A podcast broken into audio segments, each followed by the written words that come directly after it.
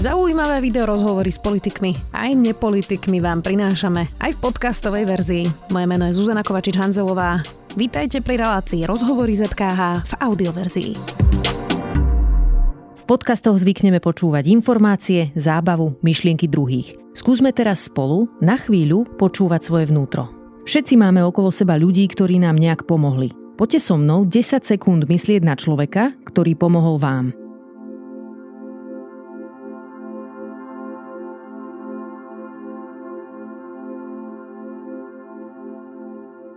Volám sa Barbara Mareková a čas na seba vám prinášam každý týždeň v podcaste denníka ZME o mentálnom zdraví s názvom Ľudskosť.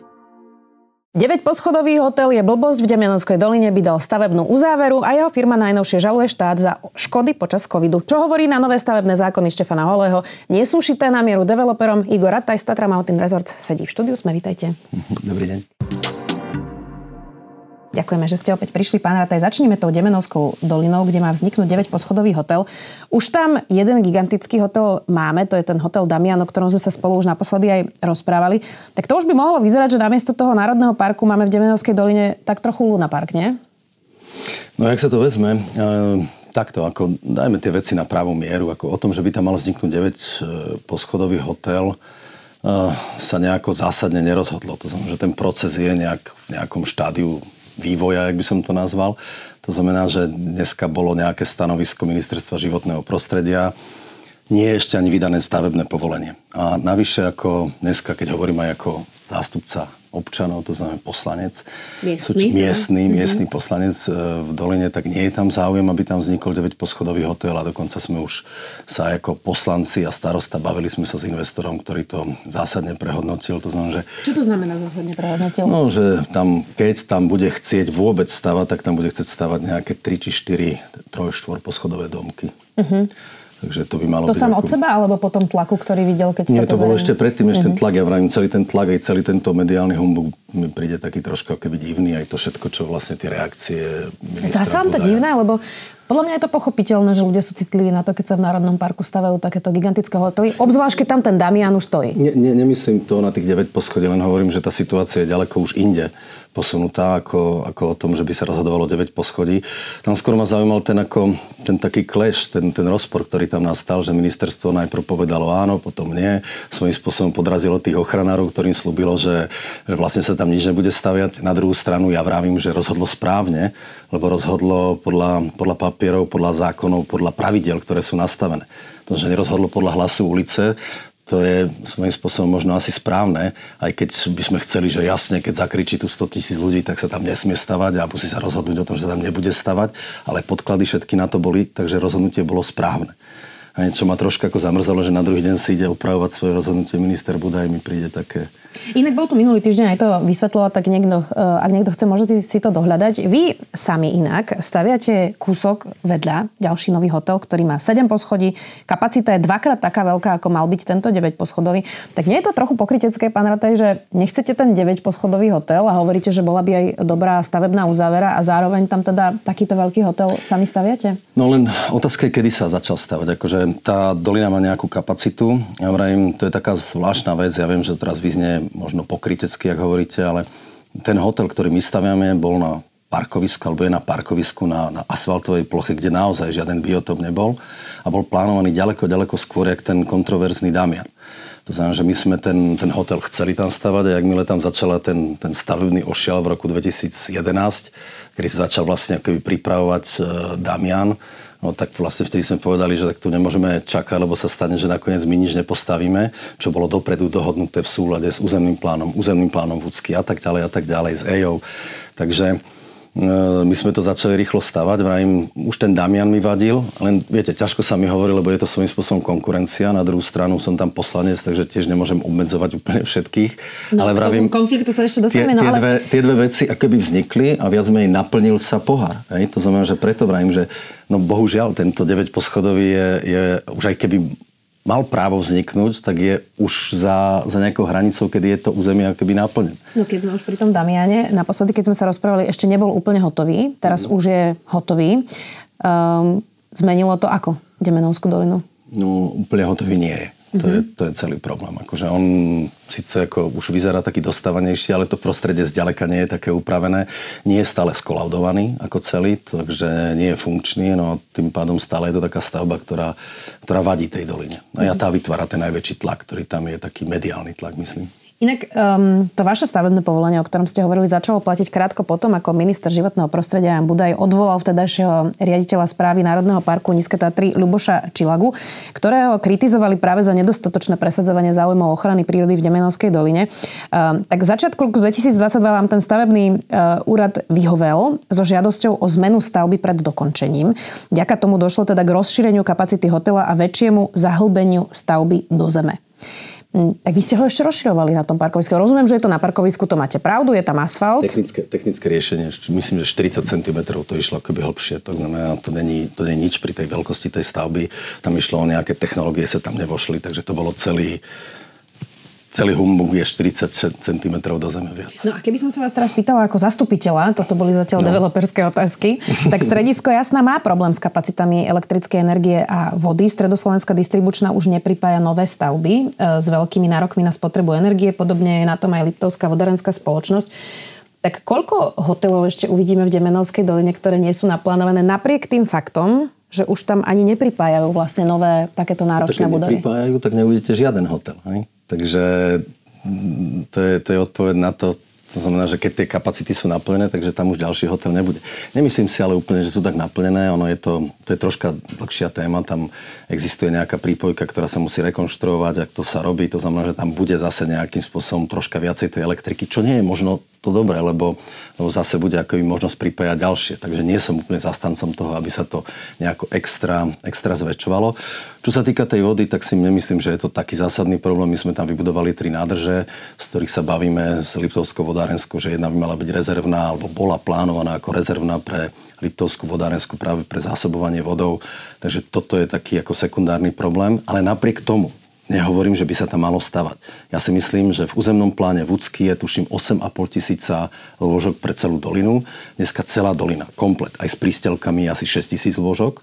To znamená, že je tam ešte ako keby kapacita 2,5 tisíca lôžok, ale aj to si myslím, že už um, sme akoby na tej hrane bez ohľadu na tú elektriku a tú vodu. Takže vlastne um, už by sa to malo skôr tak zakonzervovať a keď tak robiť ako úpravy a opravy stávajúcich objektov, ktoré tam sú, ktoré už zasahujú do do toho biotopu, jak sa to tu často hovorí. Aj mm. napríklad štátom vlastnený hotel zhorený CKM Jasná, aj, ktorý tam 7 rokov špatí z jazdovku. Aj prečo by sa ten nemohol opraviť? No ja viem prečo, lebo ho vlastní štát. Tak oni chceli si na to zobrať e, pôžičku, potom sa to nepodarilo. Ale teda um, tá výstavba je masívna nielen uh, priamo v obci, v ktorej teda pôsobíte, ale v celom okolí. A tam to naozaj už vyzerá ako Luna Park. Prečo je to také nevkusné? A kde je nevkusné? okolí, v tých okolitých dedinách. Naozaj je tam masívna výstavba, na tom sa asi zhodneme? Mm, vkusné, nevkusné. Viete, to je uhol pohľadu. Ako ja si nemyslím, že je úplne všetko nevkusné. Samozrejme, že sú stavby, ktoré nie sú najvkusnejšie, ak by som to povedal, a nie sú takým architektonickým s kvostom v tej doline alebo pod tou dolinou, ale nie je to zase také zlé. A keď sa pozrieme do rôznych iných alpských stredisk, tak, tak sme ďaleko, ďaleko za to. Teraz nevrajím, že by sme sa tam mali dostať, ale sme, keď pôjdete do toho Šladmingu napríklad, tak to je akože hlava na hlave. Keď pôjdete do Francúzska, tak je to tam obrovsky zastavené, obrovsky zastavené oproti tomu, čo tu je. A ja vrajím, to je len taký výsledok toho, toho dopytu. Ten dopyt po tých dovolenkách, dopyt po, po, po trávení voľného času, po, po lyžovačke v podstate je tak obrovský, že, že niekde sa tí ľudia keby nejakým spôsobom realizovať sú. Keby ten dopyt nebol, tak tam nič nebude stáť. Vy máte teraz dosť veľký vplyv v dedine, nie? Odkedy ste aj zastupiteľom? No, no, no, jak sa to vezme? Nie neobmedzený. Nie neobmedzený? No určite. A kto vás obmedzuje? V prvom rade zdravý rozum, po druhé občania, ale respektíve v prvom rade občania a troška zdravý rozum. No, lebo ja keby som bola podnikateľka, ktorá má hotely v Doline, e, tak by som asi ako zastupiteľka žiadnu konkurenciu nechcela. E, tak nie je toto konflikt záujmov, ktorý nie je ideálny pre Demenovskú dolinu? No, ja vám to poviem ináč. E, nebol som v zastupiteľstve a bol som vinný za celú dolinu. Damian sa postavil, nie je náš, nie je môj, ja za to môžem. Že je zle zastavená celá dolina, Rataj za to môže. Že tu nefunguje doprava, Rataj za to môže. A TMR za to môže. Proste, tak sa potom môžete rozhodnúť akurát, že buď sa budete vyviňovať celý život, alebo si poviete, dobre, tak si tam sadnem a keď za to mám niesť tú mediálnu a, a morálnu zodpovednosť, tak chcem do toho aj nejakým spôsobom vplývať. Samozrejme sa dostávam do konfliktu, že či tu pustím konkurenciu alebo nie. Ale ja hovorím, dneska e, lôžka, ktoré má TMR v doline, predstavuje asi 20 e, celkovej lôžkovej kapacity doliny. To znamená, že není to ani tretina, ani, ani majorita, zďaleka nie. Keď dostaviate hotel, tak to bude koľko? 22, 23, akože nebude to nejakým zásadným spôsobom, lebo tam ešte výrazným spôsobom vôjde Damian, ktorý naozaj nie je náš, ani ho nebudeme správovať. Takže ako ne, nebude to nejaký zásadný posun, ale, ale v každom prípade sme, sme tam ako nie ten zásadný a ten dominantný hráč. Takže ako ja ako zastupiteľ dneska hovorím, ako chcem, nech sa tam stavia, nech sa tam stavia s mierou a presne, ak ste povedali, nech sa tam stávajú pekné veci, nech sa tam stávajú veci, ktoré sú vkusné, vkusné sú v súlade s prírodou, dneska letí architektúra takého severského štýlu, nie je takéto podnikateľské baroko 90. rokov, že keď si dám kameň, sklo a, a drevo, takže už je to horské a proste to vyzerá otrasne a, a naozaj niektoré stavy na lučkách je otras. Takže aj to je dôvod, prečo to chcem nejakým spôsobom regulovať zo strany, zo strany toho poslanca alebo toho, ktorý by tam mohol mať na to vplyv. A vrajím, mám na výber, tak buď budem fackovaný za niečo, na čo nemôžem ani nejak ovplyvať, alebo, alebo to budem ovplyvať a potom naozaj nesiem zodpovednosť za to, že koľko a čo sa tam postavia. O 4 roky starosta? Nie. No, to, to je ako starosta na plný úvezok, to, je, to by som sa musel zďať toho všetkého ostatného. A neviem, že či toto je Cesta. môj cieľ. Vy ste pre Refresher hovorili o územnom pláne Demenovskej doline. Povedali ste, v tomto smere sme podľa mňa začali veľmi jasne nastavať mantinely. Chcem urobiť referendum, či by sa malo v doline stavať. Tak tá Demenovská dolina má 301, myslím, obyvateľov som teraz pozerala naposledy okolo 300. Cez 300, 330. Malo by o výstavbe v chránených územiach rozhodovať také malé zastupiteľstvo a referendum s tak málo obyvateľmi, lebo tak vlastne vznikol celý ten problém, že príliš malé obce v Tatrách Eh, boli ľahko korumpovateľné a štát nereguloval výstavbu v národných no, parkoch. Do, dobre, ale teraz čo chcete urobiť? Teraz chcete, aby celý národ sa vyjadroval proste o obci Demenovská dolina? No, možno.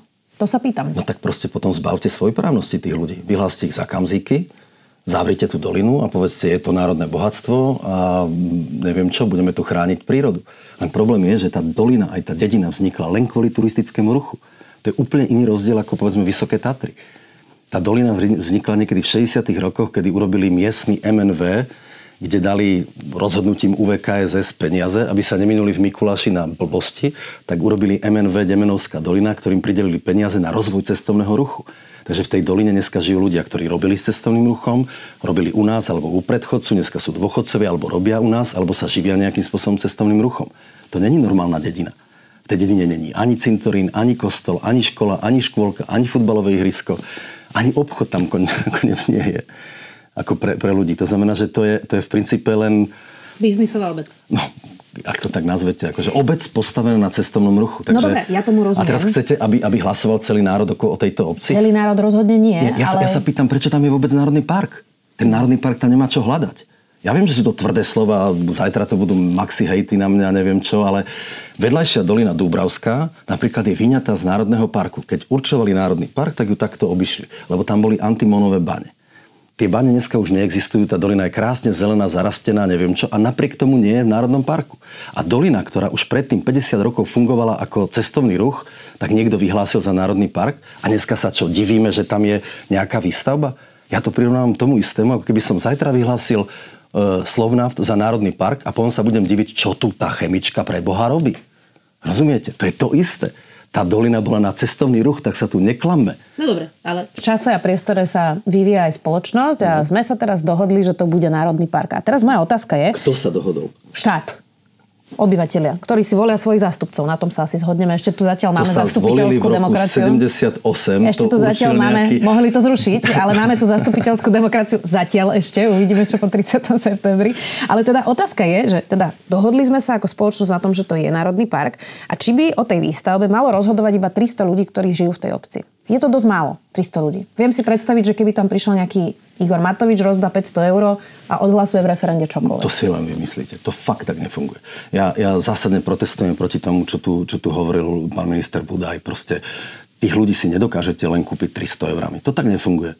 Ako ja som si obišiel všetkých skoro 300 voličov, čo, sú tam, čo tam bývajú a zistoval som vlastne, aké sú potreby tých ľudí To, to, to, sú, to sú normálni ľudia, ktorí tam žijú, každý má svoje nejaké problémy, také, onaké, sociálne, finančné a, a neviem čo. To není len tábor zelených talibancov, ktorí tam chcú udržiavať dolinu, jak si myslí Budaj. To znamená, že, že takisto sú to normálni občania a treba, treba aj prihliadať na to, že čo oni hovoria. Tako, potom naozaj zružme to ako obec a vysťahujme to. Vysťahujme to, oplodme to a hovoríme, že to je národný park. Ja ešte raz tvrdím, to nie je národný park a nemal to byť národný park. To, že tam je dneska administratívne národný park, je náš alibizmus. To sa klameme. Tu je pripravená zonácia, ktorá sa 20 rokov nevie schváliť aj v Nízkych Tatrách, kde sa má vyčleniť toto územie na cestovný ruch že zostane formálne v Národnom parku, aby tam nevznikali nové fabriky, ťažká výroba, neviem čo, neviem čo, že to bude mať nejaké regulácie, ale nebudeme sa tváriť, že toto je piatý stupeň, že to je najprísnejšie chránené, že nič prísnejšie a lepšie chránené ako toto neexistuje. To je celý problém že ľudia, ktorí vlastne neboli v tom v tej bezásahovej zóne ani nevedia povedať, že ako vyzerá národný park, lebo tá bezásahová zóna by mal byť národný park. Ale nie zóna, kde, ja neviem, 100 rokov tam funguje cestovný ruch. 100 rokov. Od roku 59 sú tam lanovky cez chopok. Rozumiete? Tak čo tam môže byť? Aký biotop tam chcete hľadať, keď tam chodí 700 tisíc ľudí ročne? Rozumiem. Inak, keď už sme pri posudzovaní vplyvu na životné prostredie, tak síce mm. okrajovo, ale sme, e, tak prešli v parlamente návrhy Štefana Holého, nové právomoci má nový úrad pre územné plánovanie. Tam sa napríklad ponovom budú schváľovať územné plány. Poslanci schválili aj zmenu, podľa ktorej bude predseda tohto úradu vo funkcii na 7 rokov od 15. júna tohto roka a možnosti odvolať budú teda veľmi limitované. Teraz už ex-minister Budaj od dnes, rozprávame sa spolu v pondelok, máme novú vládu, e, minulý týždeň povedal, že je to zákon, ktorý je šity pre developerov a teda aj pre JNT. Čo by ste mu na to povedali? No to hovorí dneska. A keby zajtra bol šéfom toho úradu, tak čo povie? To isté? No, že je to zákon vyzerá, tam pre... za, za, vyzerá, že Štefan Holý tam chce zabetonovať svojho bývalého partnera, s ktorým bol vo firme. Dobre, koho tam zabetonuje a kto tam koho zabetonuje, záleží od toho, ako dopadnú voľby. Nie? Pred chvíľou ste mi tu hovorili, že máme zastupiteľnú demokraciu. No práve, že nie, pretože to, čo prešlo v parlamente, znamená, že už 15. júna tam na 7 rokov zabetonujú svojho nominanta, ktorý bude takmer neodvolateľný. Sa, neviem, neviem presne, čo prešlo, neviem ani tú citáciu toho, ale v každom prípade toto nie, nemyslím si, že je to zákon, ktorý by dneska mohol, neviem akým spôsobom, dať úplne voľné ruky na Národný park na toto, lebo máme tu niekoľko procesov, ktoré musíte dodržiavať. EIA. E, máme tu dohovory akoby s Európskou úniou a veci, ktoré sa fakt ako reálne nedajú obísť. To je vôbec aj ten prípad s tým, s tým ministerstvom, ktoré vlastne schválilo výstavbu 9 poschodového e, hotela niekde, lebo išlo proste podľa tých pravidel. Hej, to znamená, že, že, že tieto pravidla nám nejak nastavujú tento a jeden, jeden predseda jedného úradu si nemyslím, že vie tu autoritatívne urobiť čokoľvek. Ale vravím, nečítal som úplne ten zákon, nemám totálny prehľad o tom, len vravím, dneska tu búchame na poplach a sami ešte nevieme, čo to znamená. Čo viem ja určite, a to sa netýka povedzme národných parkov, ale vôbec celkovej výstavby je problém, samozrejme všetci tu poznáme problém Slávik a iných stiažovateľov, ktorých je tu na mraky a mraky a trvá, a, trvá, vlastne? a trvá roky a roky a roky, kým niečo presadíte.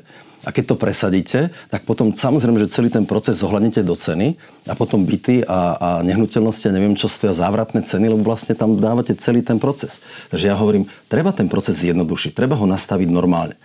A ja neviem, prečo sa tu hneď teraz bucha na, na, na, na poplach, že, že tam ide holý, alebo neviem, kto si dať niekoho, však nech je tam niekto zvolený, ktorý mal byť optimálny, to neznamená, že to už, už, už dopredu hovorí Budaj, že to bude skorumpovaný človek, ktorý pomôže developerom? Ja jedno, že skorumpovaný, ale teda... Um, tá, mali by sa takto robiť rozhodnutia v takejto politickej nestabilite pár mesiacov pred voľbami a poslaneckými pozmeňovákmi. Toto je ten hlavný problém, pretože to, čo teraz vidíme, je, že 30. septembra budú predčasné voľby, táto koalícia sa rozpadla, v parlamente je chaos a prichádzajú rôzne čudné pozmeňováky, väčšinou na poslednú chvíľu, ktoré neprešli žiadnou odbornou diskusiou a zmenia celý systém. Malo by to takto vyzerať?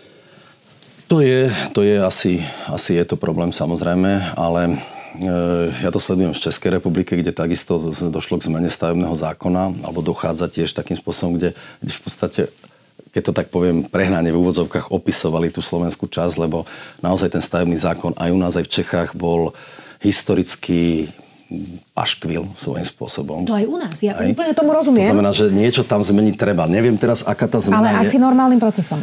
Nie bolo, bolo, by to, bolo by to asi lepšie, bolo by to demokratickejšie. Hej? Ale ešte raz, ja sa nechcel by som sa k tomu vyjadrovať, nečítal som ani to paragrafové znenie a myslím si, že to prešlo nejak v tom eh, prvom hlasovaní, teraz to môže prezidentka vetovať a tak ďalej. Čiže ešte by som si počkal. Jasne, to, ako uvidíme, sa... ako, to, ako to dopadne. Samozrejme, inak poslanci ešte môžu zvolávať aj mimoriadne schôdze, kde by prelomovali e, prezidentke veto.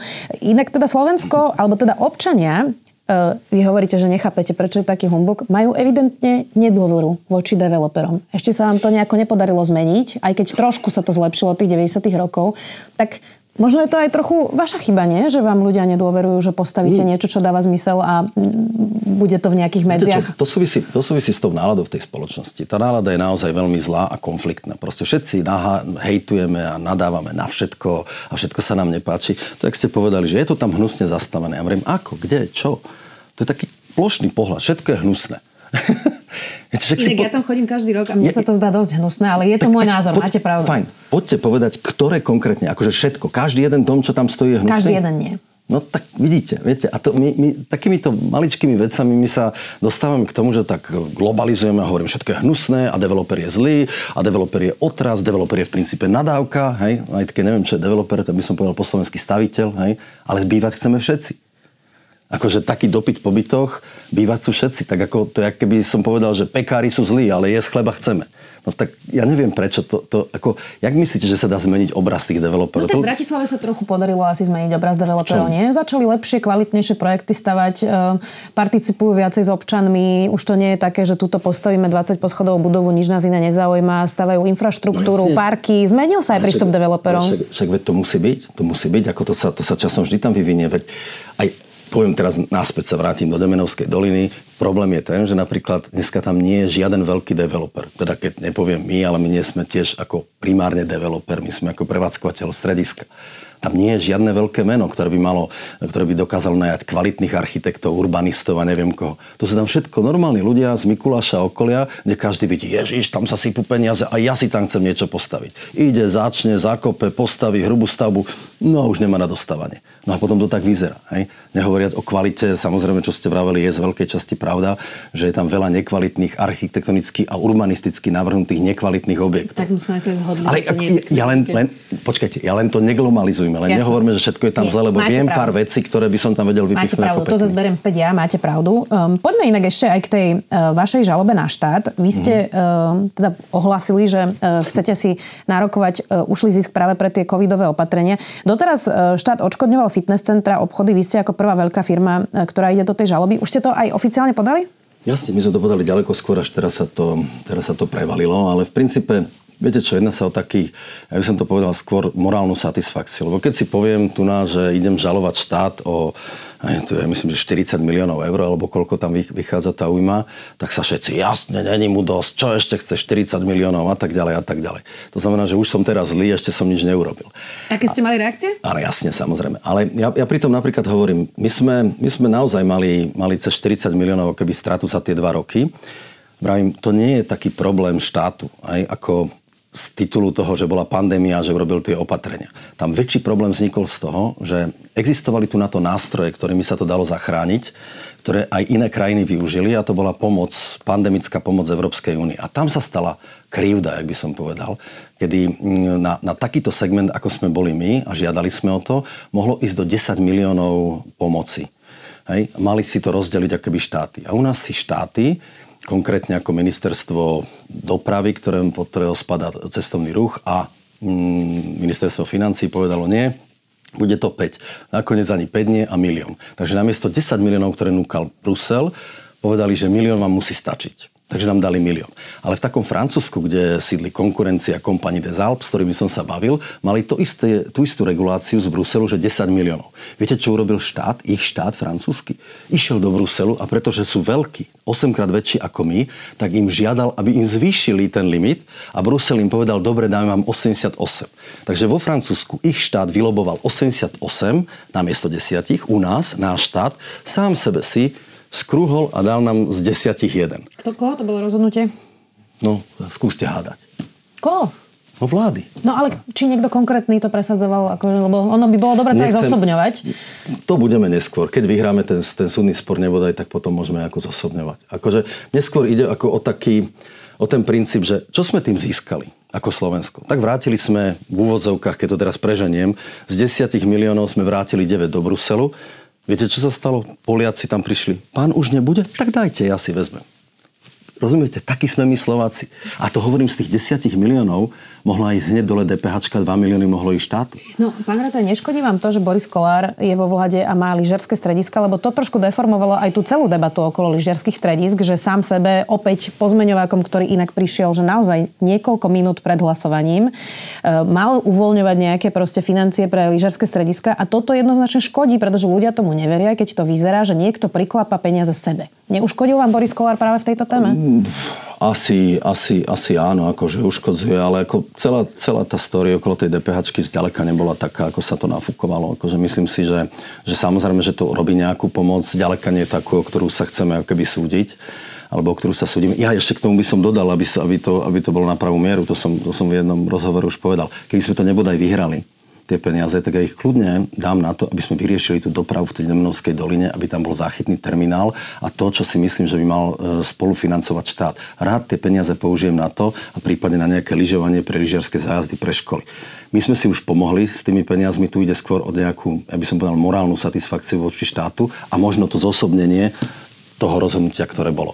Ale vráťme sa k Borisovi. Áno, Boris môže, môže, môže nejakým spôsobom morálne, alebo jak by som to povedal, mediálne, aj, aj nie, že škodiť, ale ne, ne, nevytvára to dobrý, dobrý imič. Ale napriek tomu, ako ja si, ja si nemyslím, že to bolo až také, také zásadne bijúce do očí, že, že proste prihral, prihral, že zmenil tú DPH. Tak viete, čo by zase bol problém, že ono, tu všetci hovorili, že na cestovný ruch aj gastro treba znižovať DPH, len by to nemuselo byť pár minút pred hlasovaním pozmeňovakom a ešte aj Borisom Kolárom.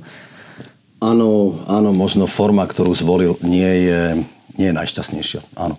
No, koľko teda si slubujete o to vysúdenia? 40 miliónov to asi nebude. Neviem si to predstaviť, že by vám celú tú sumu prisúdili. A ako dlho to bude trvať? Hm. Neviem, to bude roky, roky, roky, roky a uvidíme, to sa niekde vyvinie. Akože keď sa bude dať nejakým spôsobom dohodnúť so štátom, tak sa dohodneme. To síce neviem, kto bude ochotný sa dohodnúť s developerom olidarchom a ešte neviem, jak ma častujú. Takže... No dobre, ale čo, 10 miliónov by vám stačilo, alebo... Čokoľvek. Mne ide skôr o to, o to uznanie, že tu niekto akoby ten štát e, riadi od 10 5. V tomto prípade od 10 k 1. Slubujete si, že úradnícka vláda to bude zvládať lepšie? Nie, nemyslím si. Úradnícka vláda nemá nejaký ďaleko siahly mandát a si myslím, že skôr nieč, niečo urobí. Ale urovnať spor by s vami mohol. To sa v parlamente nehlasuje? Videli ste niekde, že sa urovnali aj iné spory? Ako... Ja sa iba pýtam, že čo ja od neho očakávate to, od tej vlády? Akákoľvek, akákoľvek vláda, ktorá urovná spor, tak bude napadnutá, že to vlastne urobila z korupčných dôvodov, rozumiete? Takže dneska nikto nebude schopný nič urobiť, len sa bude čakať na rozhodnutie súdu. A v tomto prípade to naše, tá naša žaloba skôr smeruje na Európsky súd, kde sa chceme o nerovnosť šanci súdiť, ale na to musíme najprv prejsť Národným súdom. Rozumiem. No, uh, ako sa pozeráte na tú zostavu úradníckej vlády? Asi sú tam aj nejakí ľudia, ktorých poznáte? Osobne nepoznám nikoho. Ani pána Lančariša? To ja vlastne, hej, Lančariš. Mm-hmm. Ja som to ani nečítal, že kto tam bude v tej vláde. Nezaujímalo vás to? Neviem, ako my tu tak žijeme na Slovensku, strašne nás zaujíma, kto je kde vo vláde. Ja si myslím, že tá vláda by mala robiť svoje veci a hlavne by nemala ako podnikať, alebo štát by vôbec nemali ísť do biznisu. To znamená, že štát nech nastavuje pravidla, vyberá dane a v podstate tak, jak neviem, v Anglicku, že drvia väčšina tých podnikateľov ani vlastne nevie, kto je na danom ministerstve, lebo to nie je podstatné. Hej, to by bol ideálny stav, ale tam ano. ešte na Slovensku bohužiaľ nie sme. Tak Inak... ja som si zatiaľ nepozrel toto zloženie tejto vlády. Rozumiem. Celá medzinárodná skupina TMR je už štvrtý rok za sebou stratej, keď v Lani ste ju dokázali dosť výrazne znížiť zo 46 miliónov na 12. Hlavne teda vďaka vyššie položeným slovenským tatranským lyžiarským strediskám, to som si e, prečítala o vás. V Polsku a Rakúsku e, teda pri teplejšom úvode zimy to zasnežovanie až tak dobre nevychádzalo a vykázali ste tam straty. Je to dobrý biznis v čase globálneho oteplovania? Zdá sa, že v niektorých častiach, ktorých ste ani nie? Jak sa to vezme? Akože celá tá skupina TMR nie je len o lyžovaní. To je jedna zásadná vec. My sme aj akvaparky, aj golfy, mm, aj ubytovanie, aj lyžovanie samozrejme. A je to aj letný biznis, e, prechádzky, turistika a teda. Takže ono je to zložené z viacerých vecí a vždy niečo ide a vždy niečo nejde. E, samozrejme nejaké globálne oteplovanie tu je, ale ja to poviem tak, aby zase nevyzeral nejaký hoaxer globálneho oteplovania. E, nemyslím si, že, že v nejakom krátkodobom čase to bude mať nejaký zásadný vplyv na to lyžovanie. Samozrejme, že potrebujete umelé zasnežovanie, že potrebujete tomu troška pomôcť, že to nemôžete celé nechať na prírodu, ale dokážete zasnežiť a v horizonte 10-15 rokov si myslím, že nič zásadného sa nezmení ako v rámci, v rámci tej lyžovačky. Budú sa postupne meniť tie návyky aj tých ľudí, to znamená, že budú vyhľadávať iné veci, budú vyhľadávať viacej možno nejakú turistiku, wellness, spa, iné, iné atributy. To nebude len o tom, že kúpim si pernamentku a koľkokrát sa poližujem, ale proste budem to brať ako keby taký komplex. A na tom pracujeme a to chceme ako keby ponúkať ako keby komplex. Ubytovanie, máš akvapark, máš lyžovanie, máš toto, máš toto. Proste prichádzaš na dovolenku, ja neviem, jak sa v lete hovorí, idem k moru neznamená, že sa do toho mora idem kúpať. Je to vlastne pomenovanie letnej dovolenky. Tak v budúcnosti bude idem na lyže. Neznamená, že sa budem musieť lyžovať. Ja sa idem do hôr, rozumiem. Dobre, ale teraz strategicky už asi nebudete investovať do nejakého nižšie položených stredisk. Um, ani sme moc neinvestovali jedine v tom Polsku, čo sa ukazuje naozaj asi ako nie moc strategicky dobré rozhodnutie, ale napriek tomu to Polsko je tak obrovský a tak silný trh, že, že stále to dokáže naplniť, bohužiaľ za nižšie ceny ako sme očakávali. Takže, takže to nie je až, až tak e, výnosné, ale e, chceme investovať práve prostredníctvom toho GoPassu a toho, že by sme sprostredkovávali aj pre iné strediska alebo iným strediskám toho klienta, že by sme ho vedeli nejakým spôsobom posúvať, že by sme vedeli dávať takú komplexnejšiu službu na Slovensku, v Rakúsku, neviem kde. Proste nemusíte kvôli tomu hneď kupovať stredisko, tak si myslím. Aj kvôli tej strate, ktorú, ktorú ste tam ukázali, tú covidovú, postcovidovú, musím povedať, že ani na to nebudú prostriedky. Ale už keď tak hovoríme, tak napríklad táto zima alebo tento rok bol dobrý, veľmi dobrý. Mm. Aj... Asi aj leto bude celkom dobré. Vlastne prvé bez žiadnych opatrení po covide. Uh, to, toto je veľmi zaujímavé povedať, že, že napriek tomu, že výrazným spôsobom zrástli ceny vstupov. Aj u nás, tým pádom sa to prejavilo aj do cen, do cien lyžovania, ubytovania, všetkého, až niekedy až drasticky. Až mi to bolo ľúto tých klientov. Napriek tomu e, prišlo menej klientov, ale tí, ktorí prišli, tak utrácali viacej. Takže, takže z hľadiska nejakého, teraz poviem, biznis pohľadu z firmy, sme na tom veľmi dobre. Dokonca Slovensko, vzhľadom na to, že malo zasnežovania, že fungovalo, tak malo sneh. Malo sneh asi ako jediné 500 km dookola. Takže vlastne u nás sa lyžovalo, čiže Slovensko dopadlo nad očakávanie dobre. Samozrejme Polsko a Rakúsko sú také miernejšie straty, alebo, ale nie že straty, ale podočakávanie a Česko je plus minus nula, čo sme očakávali. Ale v globále sme na tom, musím povedať, že, že celkom dobre na to, aká je kríza, aká je inflácia, aké sú ceny, aké je oteplovanie, neviem čo všetko, tak hovorím, ďakujem. Viete, čo mi ešte teraz napadlo? My sme sa vo vašom podcaste rozprávali, že koľko stojí u vás vo vašom hoteli pivo. Mm. A to bolo ešte pred touto infláciou a cenami energii a stalo vtedy 5 a 6 eur. Tak teraz stojí koľko? Stále 5, 5, 5. Áno? Mm, 5. Ale pijú ho, na čo ja môžem za to? Je to neuveriteľné. Je to neuveriteľné. Ja sa čudujem ľuďom, ktorí si také pivo kúpia, ale rozumiem. E, ešte, keď sme sa rozprávali o tých voľbách, ktoré e, prichádzajú 30. septembra, e, sem tam výrazní ľudia, vás teda ľudia poznajú, niekoho aj podporia vo voľbách. Vy sa chystáte niekoho niekoho podporí vo voľbách?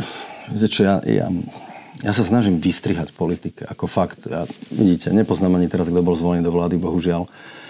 Um, to je tak niečo momentálne nedobré, celá tá politika a to, jak, aká je tu tá politická atmosféra.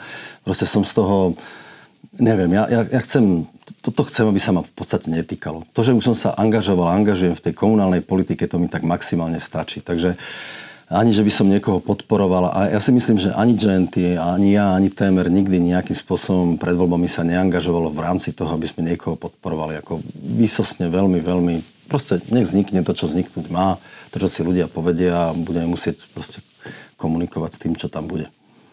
Počkáme si na ten výsledok. Igor Ratajsta, Tramantin Resorts. Ďakujem veľmi pekne, že ste prišli. Ďakujem pekne. Počúvali ste podcastovú verziu relácie Rozhovory ZKH. Už tradične nás nájdete na streamovacích službách, vo vašich domácich asistentoch, na Sme.sk, v sekcii Sme video a samozrejme aj na našom YouTube kanáli Denníka Sme. Ďakujeme. V podcastoch zvykneme počúvať informácie, zábavu, myšlienky druhých. Skúsme teraz spolu na chvíľu počúvať svoje vnútro. Všetci máme okolo seba ľudí, ktorí nám nejak pomohli. Poďte so mnou 10 sekúnd myslieť na človeka, ktorý pomohol vám.